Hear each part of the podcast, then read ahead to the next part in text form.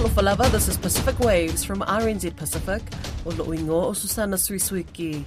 Coming up. This does not currently align with the need to keep the global temperature rise to no more than 1.5 degrees. The pressure is on for the shipping industry to clean up its act. There's just so much talent and beauty in our in our neighbourhood. Once a small centre of commerce has now become an artistic hub, and later the Manu Samoa rugby team looks forward to its warm-up game with Japan. Calls are growing louder for the global shipping industry to clean up its act ahead of a crucial climate summit in the United Kingdom next week. The International Maritime Organization is meeting for a two part climate summit with the aim to finalize a key agreement on cutting pollution from shipping. Industry experts believe the work done by the Pacific states at IMO has been important to the UN agency's efforts to decarbonize the sector. Caleb Fotheringham has more. The 175 IMO member states are expected to agree to completely decarbonize the industry by mid century, a dramatic improvement on its current goal to halve emissions by 2050. However, the six pack, a term coined to refer to six Pacific Island countries at the IMO in 2015, are asking for a more ambitious target for the industry to align itself with the 1.5 degree Paris Agreement goal. John Tokave is a fellow at the East West Centre who provides research support to the group. He says it is vital the six pack submissions are at least partially adopted in London. This alliance recognizes being catalytic to keeping 1.5 degrees alive in these critical negotiations and is progressing the only policy package that is fully 1.5 aligned. Original six pack members include the Republic of the Marshall Islands, Fiji, Tuvalu, Tonga, the Solomon Islands, and Kiribati, and now also includes Papua New Guinea, Vanuatu, and Samoa. John Tokave says the ambition of the current goal by the IMO is grossly inadequate a position also taken by John Kautoke, a legal advisor to Tonga's High Commission in London. This text, as it stands, is problematic due to its ambiguity and lack of direction. Firstly, it is defining a transition which will take place in the future and not now. It sets the final phase out date of emissions as 2100, and this does not currently align with the need to keep the global temperature rise to no more than 1.5 degrees. Pacific nations are also calling for an equitable transition away from fossil fuels, one that leaves no nation behind.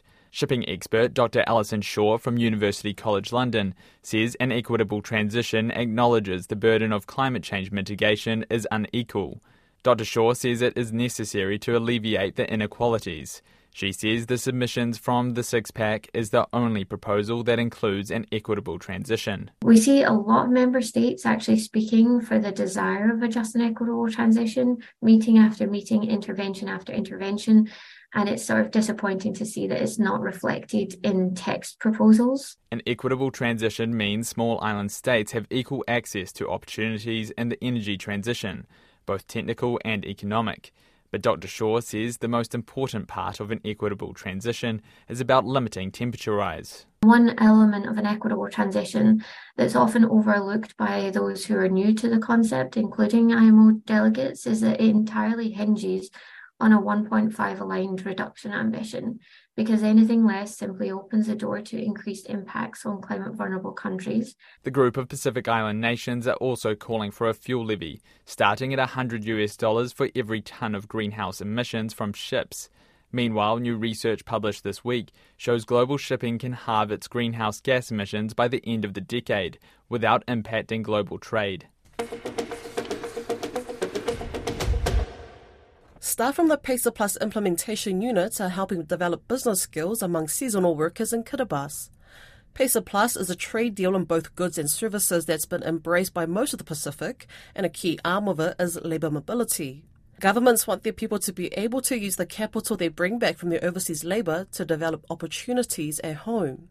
Alisi Holani from the implementation unit told Don Wiseman about the work they've been doing the entrepreneurship development module that we developed was done in response to a request from the Kiribati government. Um, and this was basically in view of the need to help workers who go on labor mobility schemes to consider long-term approaches to, you know, sustainable livelihoods, household income diversification strategies, noting that not all workers will be on the program for 10 years. Most workers would be on the programs, on the schemes for about three to four years. And then, you know, with given that it is hard physical labor, a lot of these workers would seek to use the earnings that they had acquired and the skills that they had uh, learned from labor mobility in Australia and New Zealand in business investments or entrepreneurial activities back in Kiribati. So this was recognized by the Kiribati government and they requested us to support in developing an entrepreneurship module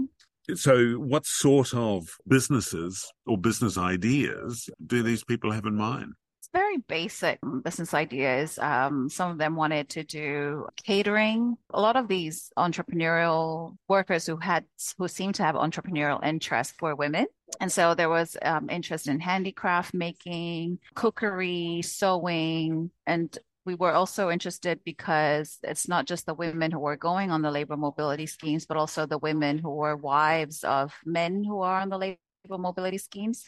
So there is this great interest from women in enterprise, and it's mostly you know business um, businesses in, in, in, areas where women tend tend to have the skills in, but really they they didn't really know how to use that to run a business. So they had some basic skills on like how to make simple handicrafts or you know basic um, dishes, and wanted to to do like a catering business, but didn't know how to start a business. Well, I imagine that the government's thinking a bit more beyond that, given that those sorts of businesses already exist in Kiribati. They would be hoping that these people with a little bit of capital will be able to establish new businesses. I know this has happened in Vanuatu, hasn't it? And I guess the PACER Plus people would be hoping for that as well. Yeah, it's it's very small scale in Kiribati. I think the interest from from the government was not so much in terms of large scale business activities that can have substantive impact on local private sector development, but it's really to help these workers and their households identify other income generating activities that can support their households if they choose to not participate in labor mobility. But like I said, this is the first time, um, and, and, it's a basic training. We're looking at how we can build on this initial training module, We're looking at a catalog of potential business opportunities. We're working with the Ministry of Commerce in Kiribati to identify what are the, the business opportunities, because obviously that's one of the constraints to small business development, especially with the workers coming back. They have the capital, but don't really know what are the business opportunities available in their country. And so yeah. that's the next step that we're we're trying to look at. But I think right now the, the focus is really looking at basic entrepreneurial skills, helping them to understand what does entrepreneurship mean, how does how to design a business plan, what goes into a business plan, you know, financial strategies, marketing strategies that you would need to start a business and then build on those skill sets as we proceed because the government wants to look at like a full-fledged training program where you train the worker prior to departure. You also offer a training while they're working in australia because we find that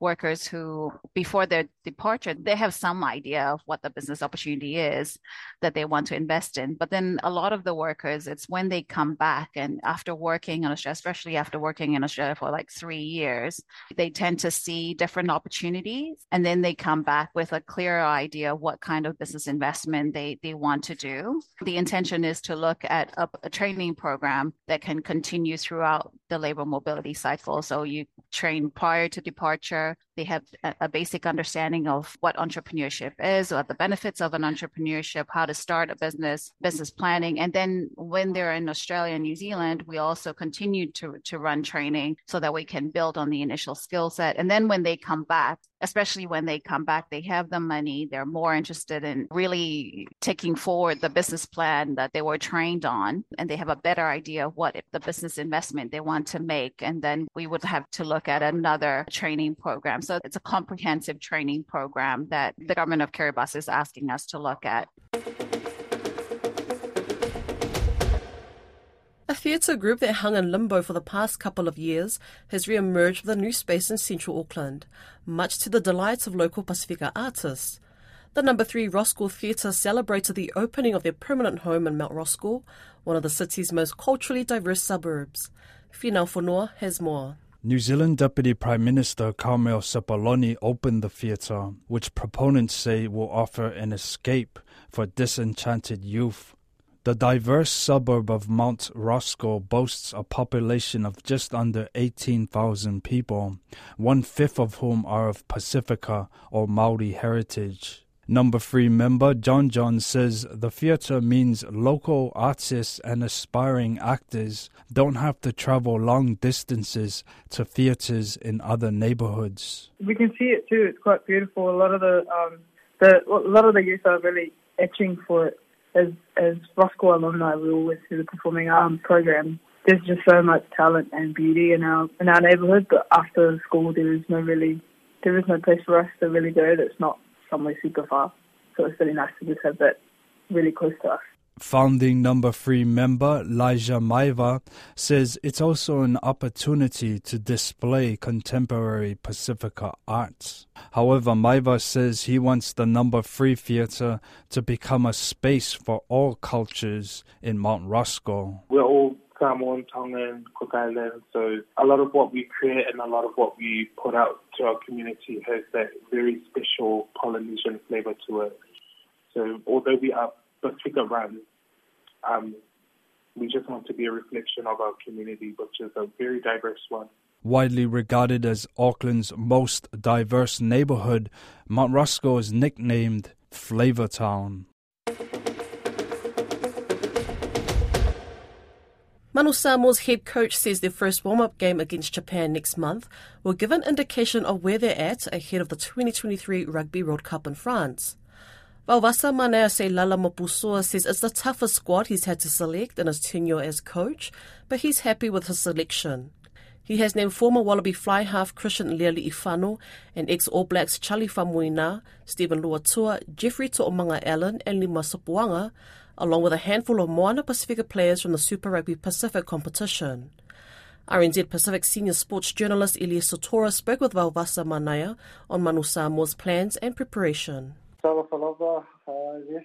Thank you for having me. And uh, in terms of our squad, I'm, I'm, I'm, very happy with the squad we've selected, and um, it was not easy. Um, it, was, it was highly competitive, and there quite a, you know, there's, there's a, a, few, if not a lot, of good players that have missed out um, on, on, on selection. Um, as, as you and I both know, um, uh, no rugby games were ever won on paper, and so whilst it's, uh, it's, it's, um, it's, it's, a great squad, we terms of you know we, we've got a lot of work to do, and, and um, and that's all a part of our, our preparation in terms of our, our, our road to the to the Rugby World Cup. But um, I'm really excited with, with this group of players. Um, with this, uh, real good depth um, across across all positions, and um, I'm just really looking forward to, to, to getting the team in and and start working and and and, and um, hopefully we can we can grow and, and, and develop to, to we want to be to be really competitive at the, at the Rugby World Cup. Uh, Vinaka,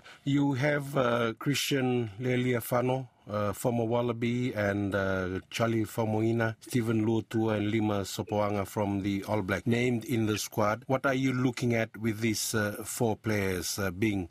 Uh, in the squad that is uh, uh, going to prepare? Um, um, just to add to that, we've also got Jeffery Toomaga-Allen, um, who's um, an ex-All Black as well. And, and um, what I'm looking forward for, for, for those guys um, is to, to, to, bring the wealth of, of knowledge and experience that they, they have with them um, on top of um, their capabilities as players, they're all um, you know, they're all world class players and, and, and, and have been proven at, at test match level. So in terms of our game management and, and they'll, they'll, be accustomed to to those uh, pressure pressure situations and, and on um, in, in test matches. So know, having having that experience and um, and rugby IQ is, is going to be really really good for um, for, for, for our squad as a whole. Have uh, Miracle Faiilagi, uh, Samuel uh, Slade, some of the um, the Moana Pacifica players uh, name in the squad. How have you seen them? Uh, how you know how, how was selection for them uh, as far as them being in the Manu Samoa squad is concerned? it, it was very, very tough. Probably the hardest squad of, I've had to select.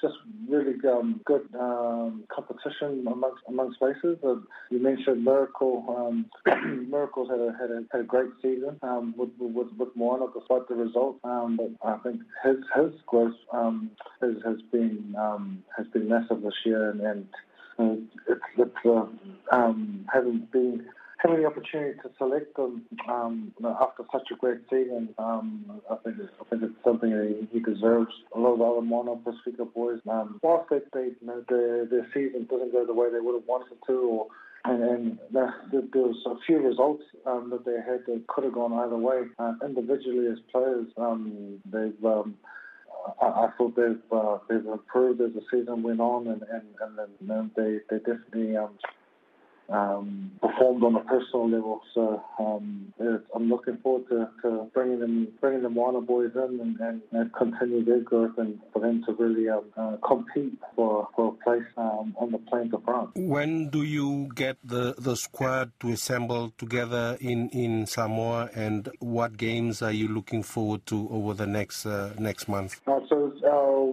um, our boys arrive uh, later this week. Um, our camp starts on the, on, on the 1st of July uh, this Saturday, and there'll be um, um, a couple of weeks of of, um, of camp. We will be here in Samoa before we uh, we travel to Japan to have our first match against Japan on uh, July 22nd. Um, I'm really looking forward to this uh, um, to, to Japan game as we are we're in the same pool uh, at the Rugby World Cup, so it'll be a really good test for us to see where where we're at. And there's, there's, a, there's a few new players and, and want to work on some combinations. So that's that's going to be a really important game for us.